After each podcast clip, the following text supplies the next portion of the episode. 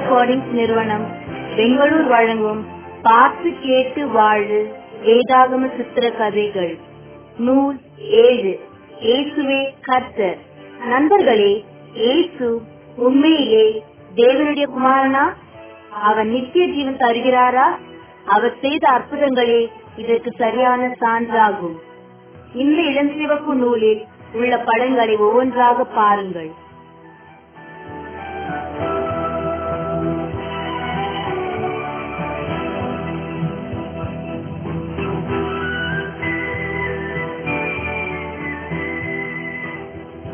சித்திரம் ஒன்று இயேசுவின் பிறப்பு. இஸ்ரவேல் நாட்டில் பல ஆண்டுகளுக்கு முன்னால் இயேசு குழந்தையாக பிறந்தார். அவர் சாதாரண குழந்தையாக பிறக்கவில்லை. அவருக்கு தாயாக இருந்த கன்னியின் பெயர் மரியாள். அவருடைய தந்தையோ பரலோகத்தில் உள்ள மெய்தேவன். இயேசு குழந்தையாக மண்ணில் பிறக்கும் முன்பே ஜீவித்திருந்தார். ஆதியில் அவர் தேவனோடு இருந்தார். உலகத்தையும் சிருஷ்டித்தார். முதன் முதலில் சிருஷ்டிக்கப்பட்ட மனிதனுக்கு ஜீவ சுவாசத்தை கொடுத்தவரும் அவரே. எனினும் சாத்தானையும் அவன் வழிகளையும் பின்பற்றினதனாலே நித்திய ஜீவனை மனிதன் இழந்து போயிருந்தான். இதனால் தேவனை மனிதனுக்கு வெளிப்படுத்தவும் தேவனுடைய வழியை காட்டவும் நித்திய ஜீவனை மனிதனுக்கு கொடுக்கவும் இயேசு உலகத்தில் பிறந்தார்.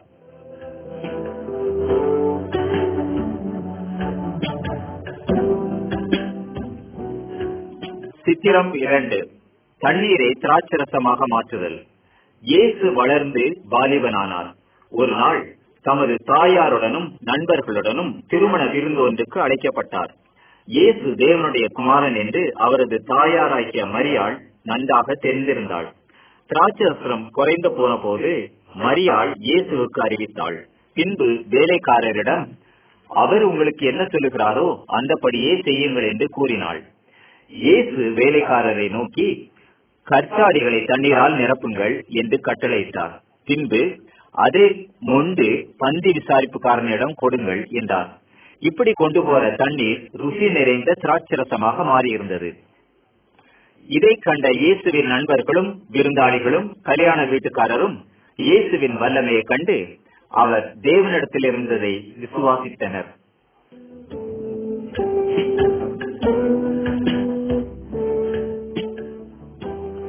சித்திரம் மூன்று.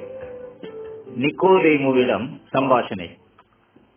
நிக்கோதேமு ஒரு பிரபல போதகனாக இருந்தான்.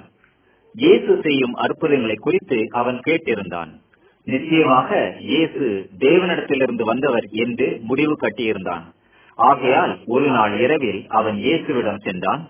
இயேசு அவனை நோக்கி நீ மறுபடியும் பிறவாவிட்டால் பரலோக ராஜ்யத்தில் பிரவேசிக்கவே முடியாது என்று மெய்யாகவே உனக்கு சொல்லுகிறேன் என்றார். இதை கேட்ட நிக்கோதேமு ஒரு மனிதன் முதிர் வயதான பின் எப்படி திரும்ப பிறக்க முடியும்? என்று கேட்டான். இயேசு கூறினதை கவனிங்கள் ஒரு தாயிடம் பிறக்கும் குழந்தை மாம்சமாக இருக்கும். இதே போலவே தேவனுடைய ஆவியினாலே பிறக்கிறவன் ஆவியால் நடத்தப்படுகிறான். இயேசுவை நம்பி கீழ்ப்படுகிறவன் மறுபடியும் பிறந்து ஆவியில் ஜீவிக்கிறான். இயேசுவை விசுவாசியாதவன் மாம்சத்துடன் மரணத்தில் மாழ்கிறான்.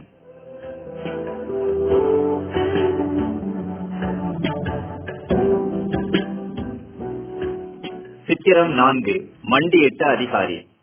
உங்களுடைய மகன் வியாதிப்பட்டால் நீங்கள் என்ன செய்வீர்கள்? இந்த படத்தில் நீங்கள் காணும் மனிதன் வெகு தூரம் நடந்து இயேசுவிடம் வந்துள்ளான். அவன் ஒரு அதிகாரி. இவன் இயேசுவை நோக்கி என் மகன் மறித்து போகும் முன் தயவு செய்து என் வீட்டிற்கு வாரும் என்று வேண்டிக் கொண்டான். இயேசு அவனை நோக்கி நீ போகலாம் உன் குமாரன் பிழைத்திருப்பான் என்றார். அவன் இயேசுவை நம்பி தன் வீட்டிற்கு திரும்பி போனான். வழியில் அவனுடைய வேலைக்காரர் அவனை சந்தித்தனர். இயேசு உன் குமாரன் பிழைத்திருப்பான் என்று சொன்ன அதே ஜாமத்தில் அவன் சொத்தமடைந்ததை அறிந்து கொண்டான். அந்த அதிகாரியும் தன் குடும்பத்தாருடன் இயேசுவின் மேல் விசுவாசம் வைத்தார்கள்.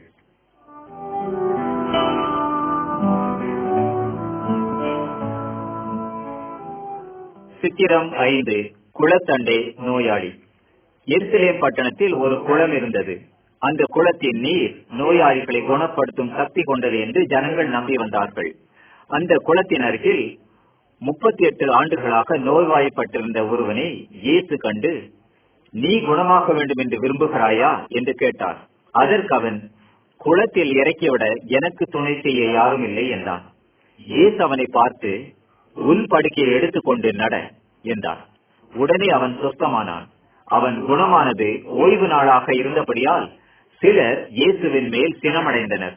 ஓய்வு நாளென்று யாரும் வேலை செய்யக்கூடாது என்பது அன்றைய அறக்கட்டளைகளில் ஒன்றாகும். தாம் தேவனுடைய குமாரன் என்பதை இயேசு அவர்களுக்கு உணர்த்தினார். தேவகுமாரன் ஓய்வு நாளுக்கும் ஆண்டவராக இருக்கிறார்.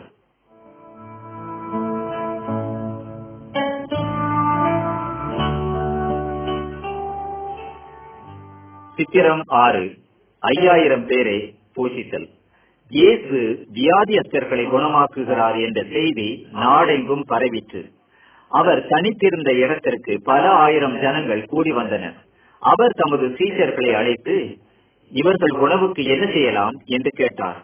ஒருவன் இங்கு ஒரு சிறுவனிடம் ஐந்து அப்பங்களும் ரெண்டு மீன்களும் உள்ளன என்றார் இயேசு ஜனங்களை பந்தி பந்தியாக உட்கார சொன்னார். அப்பத்தையும் மீனையும் தமது கைகளில் ஏந்தி தேவனுக்கு நன்றி ஏறெடுத்தார். பின்பு அதை பிட்டு எல்லாருக்கும் பரிமாற சொன்னார். எல்லாரும் திருப்தியாக புசித்தார்கள். இயேசு அவர்களை நோக்கி அழிந்து போகிற போஜனத்துக்காக அல்ல நித்திய ஜீவனுக்காக நிலைத்து நிற்பதற்காகவே வேலை செய்யுங்கள். நானே ஜீவாப்பம். என்னிடத்தில் வருகிறவன் ஒரு காலம் தாகமடையான் என்றார்.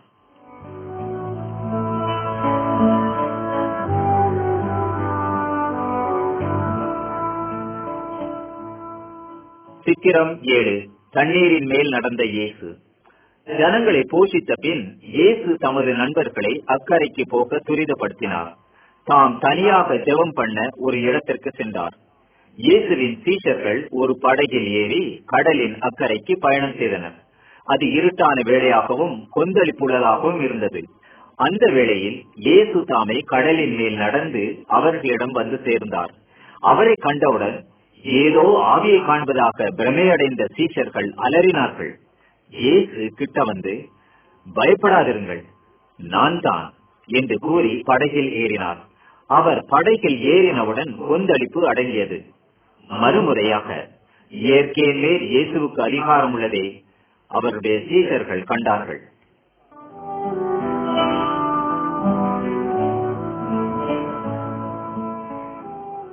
சித்திரம் எட்டு. குருடனுக்கு பார்வை அளித்தல். பிறவியிலேயே பார்வை இல்லாதவன் ஒருவன் இருந்தான். இயேசுவின் நண்பர்கள் இந்த பார்வை இல்லாமையை பாவத்தினால் கிடைத்த சிற்சே என்று நினைத்துக் கொண்டிருந்தனர்.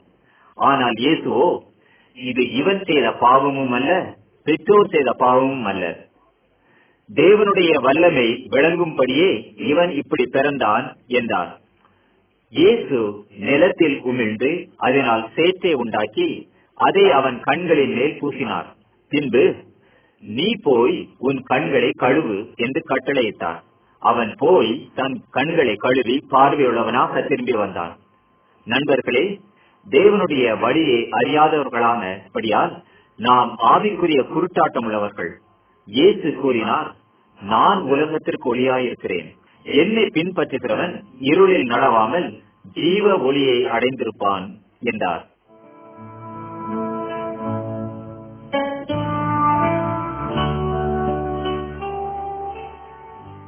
சித்திரம் ஒன்பது லாசுருவை உயிரோடு எழுப்புதல். இயேசு லாசுரு என்ற ஒருவனையும் அவனுடைய இரு சகோதரிகளான மார்த்தாள் மரியாளையும் நேசித்தார். லாசுரு வியாதிப்பட்ட போது இயேசு உடனடியாக அவனை பார்க்க செல்லவில்லை.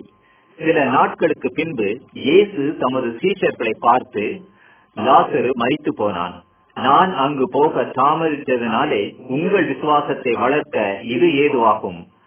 வாருங்கள் நாம் அவனிடத்திற்கு போவோம் என்றார் இயேசு அவன் வீட்டிற்கு செல்லும் போது லாசிறு மறித்து நான்கு நாட்கள் ஆய் சென்று கண்டார் லாசிருவை குணப்படுத்த இயேசு நேரத்தோடு வரவில்லையே என்று அவனுடைய இரு சகோதரிகளும் முறையிட்டனர். ஆனால் இயேசு உன்னுடைய சகோதரன் எழுந்திருப்பான் என்று தைரியப்படுத்தினார். பின்பு அவர் கல்லறைக்கு சென்று கல்லறையின் வாசலில் இருந்த கல்லை புரட்டி தள்ளுங்கள் என்றார். பின்பு இயேசு உரத்த சத்தமாக லாசுருவே எழுந்து வா என்று கூப்பிட்டார். லாசரு மரணக்கட்டுகளுடன் எழுந்து வாசலில் வந்து நின்றான். அவனை கட்டவிழ்த்து விடுங்கள் என்று அறை கூவினார். இயேசு. இயேசுவை விசுவாசிக்கிற எல்லாருமே மரித்தாலும் பிழைப்பார்கள். ஏனெனில் இயேசுவே ஜீவனும் உயிர்த்தெழுதலுமாய் இருக்கிறார் இதை நீ விசுவாசிக்கிறாயா?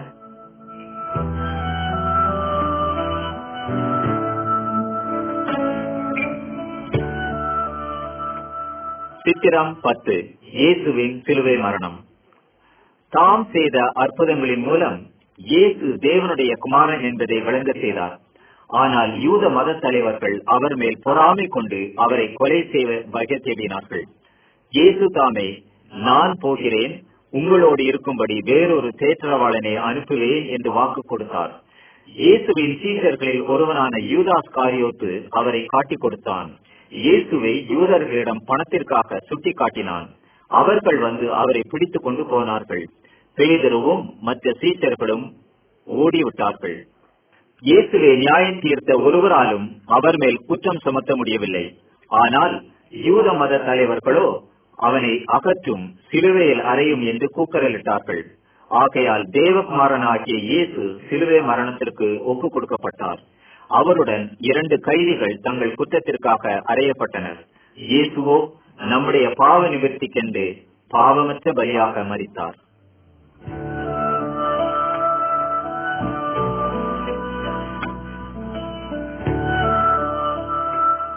சித்திரம் பதினொன்று. கல்லறையின் அருகே இயேசுவும் மரியாளும். மரித்த இயேசுவின் சடலம் கல்லறையில் வைக்கப்பட்ட பின் ஒரு பெரிய கல்லை புரட்டி அதன் வாசலில் வைத்தனர். மூன்றாம் நாள் அதிகாலையில் மகதலேனா மரியாள் கல்லறைக்கு சென்றாள். அங்கு அழுது கொண்டிருந்தாள். கல்லறையில் அவள் உற்று பார்த்த போது இயேசுவின் சடலம் வைக்கப்பட்ட இடத்தில் இரண்டு தேவதூதர்கள் உட்கார்ந்ததை கண்டாள். பின்பு இயேசு மரியாளுக்கு காணப்பட்டு நீ யாரை தேடுகிறாய்? என்று கேட்டார். அவர் தோட்டக்காரர் என்று மரியாள் நினைத்து இயேசுவின் சரீரத்தை வைத்த இடத்தை கூறுங்கள் என்று கேட்டாள். அப்போது இயேசு மரியாளே என்று அழைத்தார். உடனடியாக மரித்த இயேசு இப்போது உயிருள்ளவராக கண்முன் நிற்பதை கண்டு கொண்டாள் இயேசு அவளை பார்த்து என்னுடைய சீசர்களிடம் சென்று நான் உயிரோடு இருக்கிறேன் என்று அவர்களிடம் போய் சொல் என்றார். தேவனுடைய குமாரனை மரணம் கட்டி வைக்க முடியவில்லை. அவர் இயேசு வெற்றி சிறந்தார்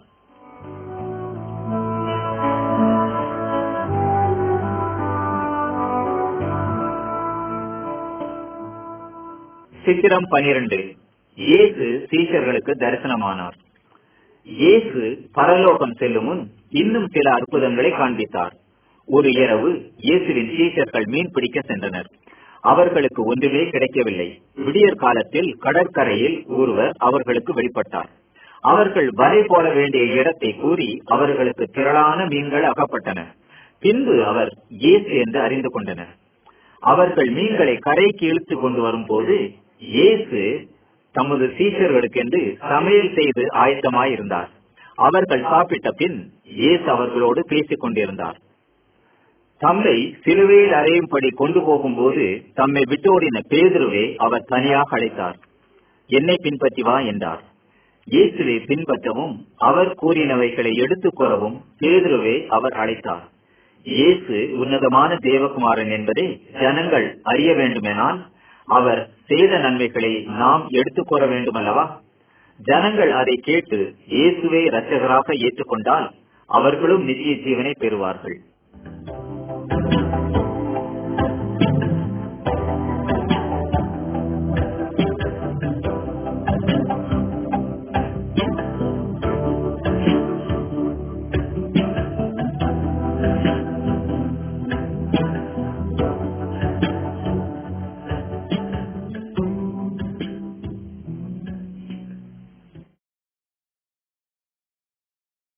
இயேசு ரட்சகர் நண்பர்களே இயேசு உண்மையாகவே உலக ரட்சகர் பாவத்திலிருந்தும் நாசத்திலிருந்தும் நம்மை அவர் விடுவிக்கிறவர். நித்திய ஜீவனையும் அவர் நமக்கு கொடுக்கிறார். பின்வரும் கதைகளை கவனியுங்கள்.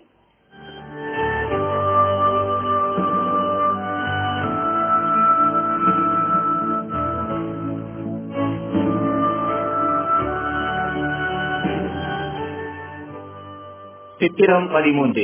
இயேசு இருவருக்கு போதிக்கிறார்.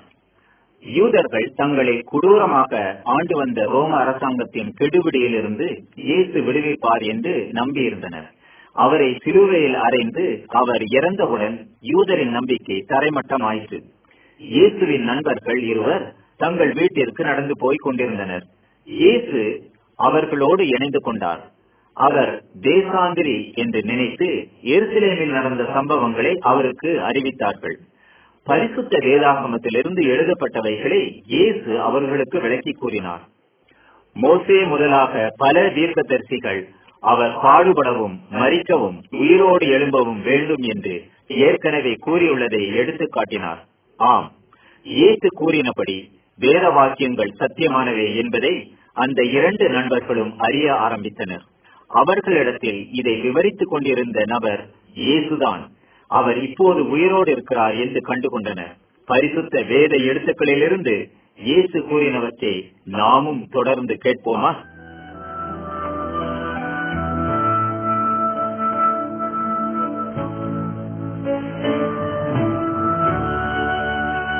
சித்திரம் பதினான்கு. பந்தி கோட்டத்தில் ஒரு மகன்.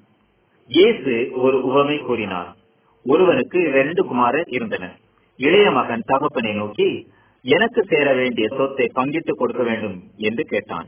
தனது சொத்தை வாங்கி கொண்ட மகன் தூர தேசத்திற்கு போய் தனது கையிருப்பை துன்மார்க்கமாக செலவிட்டான். அவன் குடியிருந்த பகுதியில் பெரும் பஞ்சம் உண்டாயிற்று. கையில் பணம் இல்லாத கெட்ட மகன் ஒரு குடியானவனிடம் ஒட்டிக்கொண்டான் குடிமகன் இவனுக்கு பந்தி மேய்க்கும் வேலை கொடுத்தான். பந்திக்கு கொடுக்கும் தீவனமாவது தனக்கு கிடைக்குமே என்று ஆவலாக பசியுடன் இருந்தான். அவன் சிந்திக்க தொடங்கினான். தன் தகப்பனுடைய வீட்டில் எல்லா வேலைக்காரரும் சந்திருப்தியாய் இருக்கும்போது இங்கு தன் நிலைமையை யோசித்தான். நான் எழுந்து என் தகப்பனிடத்திற்கு போய் தகப்பனே பரத்துக்கு முன்பாகவும் உமக்கு விரோதமாகவும் பாவம் செய்தேன். இனி உம்முடைய மகன் என்று சொல்லப்பட நான் பாத்திரன் அல்ல உம்முடைய கூலிக்காரரில் ஒருவனாக என்னை வைத்துக் கொள்ளும் என்பேன் என்று சொல்ல தீர்மானித்தான்.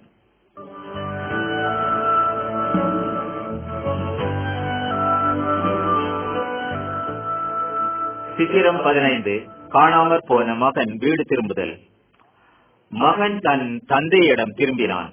அவன் தூரத்தில் வரும்போதே தகப்பன் ஓடி போய் அவனை அணைத்து முத்தம் செய்தார். உடனே வேலைக்காரரை அழைத்து புதிய வஸ்திரத்தை மோதிரத்தை முடுத்தி நல்ல உணவையும் கொடுங்கள் என்று ஆணையிட்டான். மறித்து போன என்னுடைய மகன் காணப்பட்டான். காணாமற் போனவன் திரும்பி வந்தான். ஆகையால் நாம் சந்தோஷப்படுவோம் என்று கூறினான். நண்பரே இயேசு இந்த தகப்பனை போன்றவர் நாம் கெட்ட மகனை போன்றவர்கள். நம்முடைய பரம தகப்பன் நமது வரவே எதிர்நோக்கி அன்புடன் காத்திருக்கிறார். நமக்கு மன்னிப்பை கொடுக்க காத்திருக்கிறார். கெட்ட மகனைப் போல நாம் நம்முடைய பாவங்களை அறிக்கையிட்டால் அவர் நம்மை மன்னிப்பார்.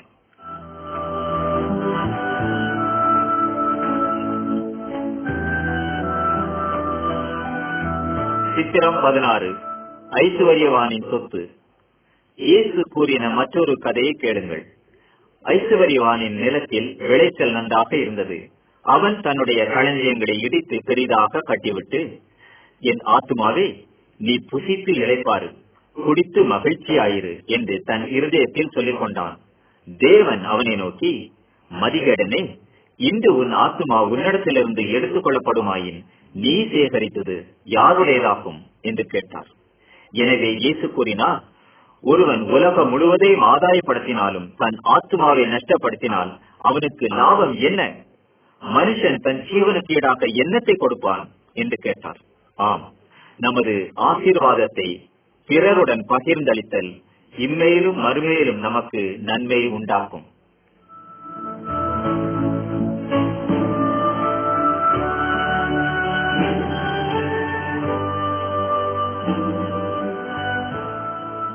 சித்திரம் பதினேழு. ஐஸ்வர்யவானும் பிச்சைக்காரனும். தன் தேவைக்கு மிஞ்சினவற்றுக்கு உடையவனான வேறொருவனை குறித்து இயேசு ஒருவனே சொன்னார். இவன் தனது வாசலில் கிடந்த பிச்சைக்காரனை குறித்து அக்கறையற்றவனாக இருந்தான். ஒரு நாள் அவன் மறித்து போனான். பரலோகத்தில் உன்னத ஸ்தானத்திற்கு எடுத்துக் கொள்ளப்பட்டான்.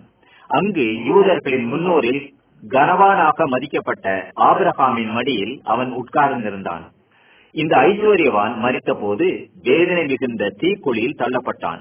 அங்கிருந்து ஆபிரஹாமை நோக்கி கதறினான். ஆபிரஹாமோ உனக்கும் எங்களுக்கும் நடுவில் ஒரு பெரிய ஆளி இருக்கிறது. இங்கிருந்து நாங்கள் அங்கே வரவோ அங்கிருந்து இங்கே வரவோ யாராலும் கூடாது என்றான். நண்பரே நாம் ஐஸ்வர்ய சம்மனராகவோ ஏழைகளாகவோ இருக்கலாம். இந்த உலக வாழ்க்கையில் தேவனுடைய வழியில் நடந்தால் மாத்திரம் நம் மறுமையில் பரலோகத்தில் சேர்க்கப்படுவோம். ஆகையால் இயேசுவில் விசுவாசம் வைத்து நரகத்திற்கு தப்புங்கள்.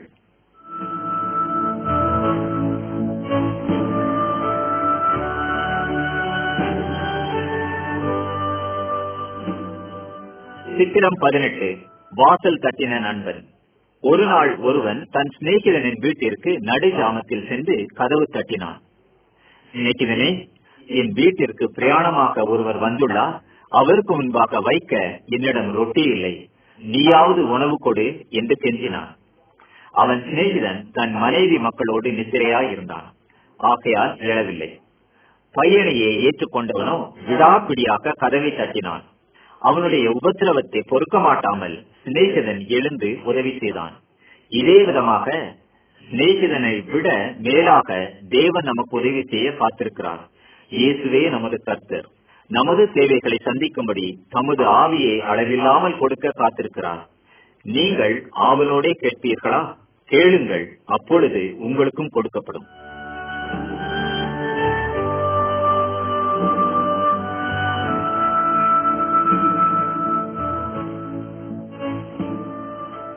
சித்திரம் பத்தொன்பது. தேவனுடைய வீட்டில் இருவர். தம்மிடம் வேண்டுவோர் எல்லாருக்குமே தேவன் உத்தரவு கொடுக்கிறாரா? இந்த படத்தில் உள்ள ஒருவன் மிகுந்த பக்தியுள்ளவன் பெருமை நிறைந்தவனும் கூட. தான் பிறரை விட மேலானவன் என்று தேவனிடம் சொல்லிக் கொண்டிருந்தான். இவனுடைய ஜெபத்தை தேவன் கேட்பாரா? மற்றொருவன் ஆயக்காரன் வரி வசூலில் ஏமாற்றி அதிக பணம் சம்பாதித்தவன். தான் தேவனை வஞ்சித்து வாழ்வதையும் அறிவான்.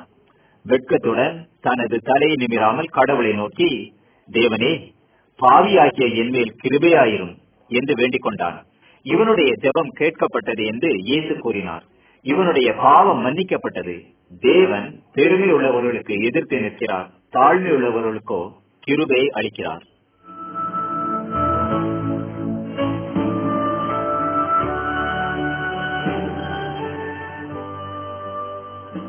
சித்திரம் இருபது. விதை விதைக்கிறவன். மற்றொரு உவமை இயேசு கூறினார். விதைக்கிறவன் ஒருவன் விதைக்க புறப்பட்டான். சில விதைகள் வழி அருகே விழுந்தன. பறவைகள் அவற்றை தின்றுவிட்டன. பாறையில் விழுந்த விதைகள் ஈரம் இல்லாததால் வெயில் ஏறினதும் உலர்ந்து போயிற்று. முள்ளுகளின் மத்தியில் விழுந்த விதைகள் நெருக்கப்பட்டு பலன் கொடுக்க முடியவில்லை. நல்ல நிலத்தில் விழுந்த விதைகள் நூறு மடங்கு மேனியே கொடுத்தது. கேட்கிறதற்கு காதுள்ளவன் கேட்க கடவன் என்று இயேசு கூறினார். இந்த உவமையை கேட்ட பலருக்கு இது புரியவில்லை. உங்களுக்காவது புரிகிறதா?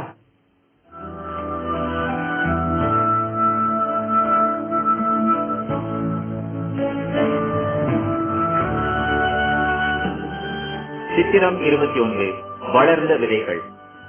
முந்தின கதையை குறித்து இயேசுவிடம் விளக்கம் கேட்டபோது இயேசு கூறினார். விதையானது வேத வசனம் வழி அருகே விதைக்கப்பட்டவர்கள் கவனம் இல்லாமல் கேட்டதும் சாத்தானால் பறவை போல் கொத்தி எடுக்கப்பட்டவர்கள். இவர்கள் ரட்சிப்பு அடைய வாய்ப்பே இல்லை.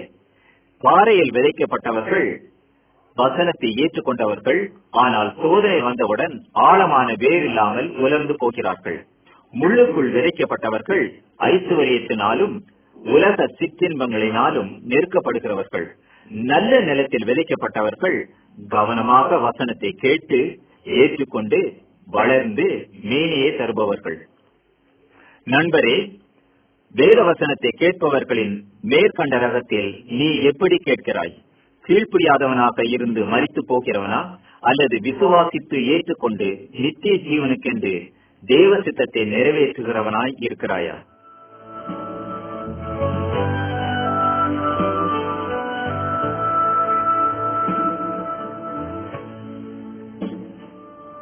சித்திரம் இருபத்தி ரெண்டு காயப்பட்டவனுக்கு உதவி. நித்திய ஜீவனை நாம் சுதந்திரிக்கிறோம் என்பதற்கு உறுதி இது. நாம் தேவனை நேசித்தால் பிறரையும் நேசிக்க வேண்டும் என்று வேதம் போதிக்கின்றது. ஆனால் நாம் யாரை நேசிப்பது? நமக்கு பிறன் யார்? இதை விளக்கத்தான் இயேசு ஒருவமே கூறினார். ஒருவன் தனியாக காட்டுப்பாதையில் நடந்து சென்றான். அவன் கல்வர்களின் கையில் அகப்பட்டான். அவனை அடித்து குற்றுயிராக்கி அவனை வெறுமையாக்கி சென்று விட்டார்கள். கடவுளை வணங்கி வந்த இருவர் அந்த வழியில் ஒருவர் பின்னாக ஒருவர் வந்தனர். யாருமே அவனை கண்டுகொள்ளவில்லை. அந்நியன் ஒருவன் அந்த வழியாய் வந்தான். அவன் உச்சூராய் கிடந்த மனிதனை பார்த்து இறக்கமுற்றான் அவனது காயங்களை கட்டினான். தனது சுய வாகனமான கழுதையின் மேல் ஏற்றினான் அருகில் இந்த பட்டணத்திற்கு எடுத்து சென்று அவனுக்கு உதவி செய்தான். நாம் தேவனை நேசித்தால் தேவையில் கிடக்கும் அந்நியராயினும் உதவி செய்ய வேண்டும் என்று இயேசு இதன் மூலம் கற்பித்தார்.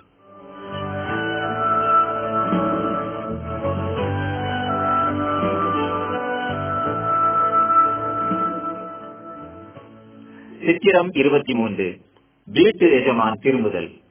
இயேசு மருத்துவரிலிருந்து எழுந்தது உங்களுக்கு நினைவிருக்கிறதா? அவர் பரத்திற்கு ஏறும் முன் பல நூற்று கணக்கானோர் அவரை கண்ணால் கண்டார்கள். அவர் திரும்ப வருவார் என்ற செய்தியும் கொடுக்கப்பட்டது.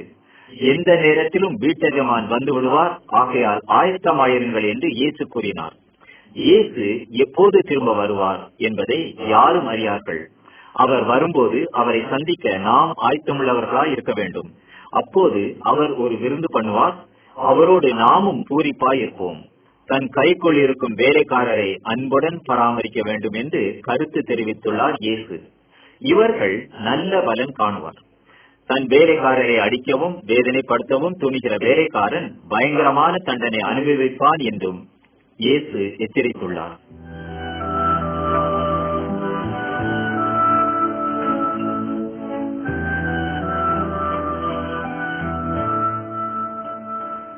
சித்திரம் இருபத்தி நான்கு மரமேறின மனிதன். இயேசு யாரையும் ரட்சிக்க வல்லவர். இந்த கதையை கேளுங்கள். சகேயு என்பவன் ஐஸ்வர்யம் நிறைந்த சுங்க அதிகாரிகளில் ஒருவன். பிறரிடமிருந்து அநியாயமாக பணம் சம்பாதித்தான். அவன் இயேசுவை காண விரும்பினான். ஆனால் வளர்ச்சியில் அவன் குள்ளனாக இருந்தான். இயேசுவை சுற்றி பெருங்கூட்டம் எப்போதும் இருந்ததால் அவனால் அவரை பார்க்க முடியவில்லை. எனவே சகையு காட்டுத்தி மரம் ஒன்றின் மேல் ஏறிக்கொண்டான். இந்த மரத்தின் அருகே இயேசு வந்தபோது அண்ணாந்து பார்த்து சகேயுவே இறங்கி வா இன்று நான் உன் வீட்டில் தங்க வேண்டும் என்றான். சகேயு நல்லவன் அல்ல என்பதால் ஜனங்கள் ஆச்சரியமடைந்தார்கள். சகேயு சந்தோஷத்தோடு இறங்கி வந்து இயேசுவை தன் வீட்டிற்குள் அழைத்து சென்றான். சகேயு இயேசுவினிடம் தனது கெட்ட வழிகளை விட்டுவிட்டு புதிய மனுஷனாக ஜீவிப்பேன் என்று வாக்கு கொடுத்தான். இயேசு அவனை நோக்கி இன்றைக்கு இந்த வீட்டிற்கு ரட்சிப்பு வந்தது. இழந்து போனதை தேடவும் ரட்சிக்கவுமே நான் இந்த உலகத்தில் வந்தேன் என்று இயேசு கூறினார்.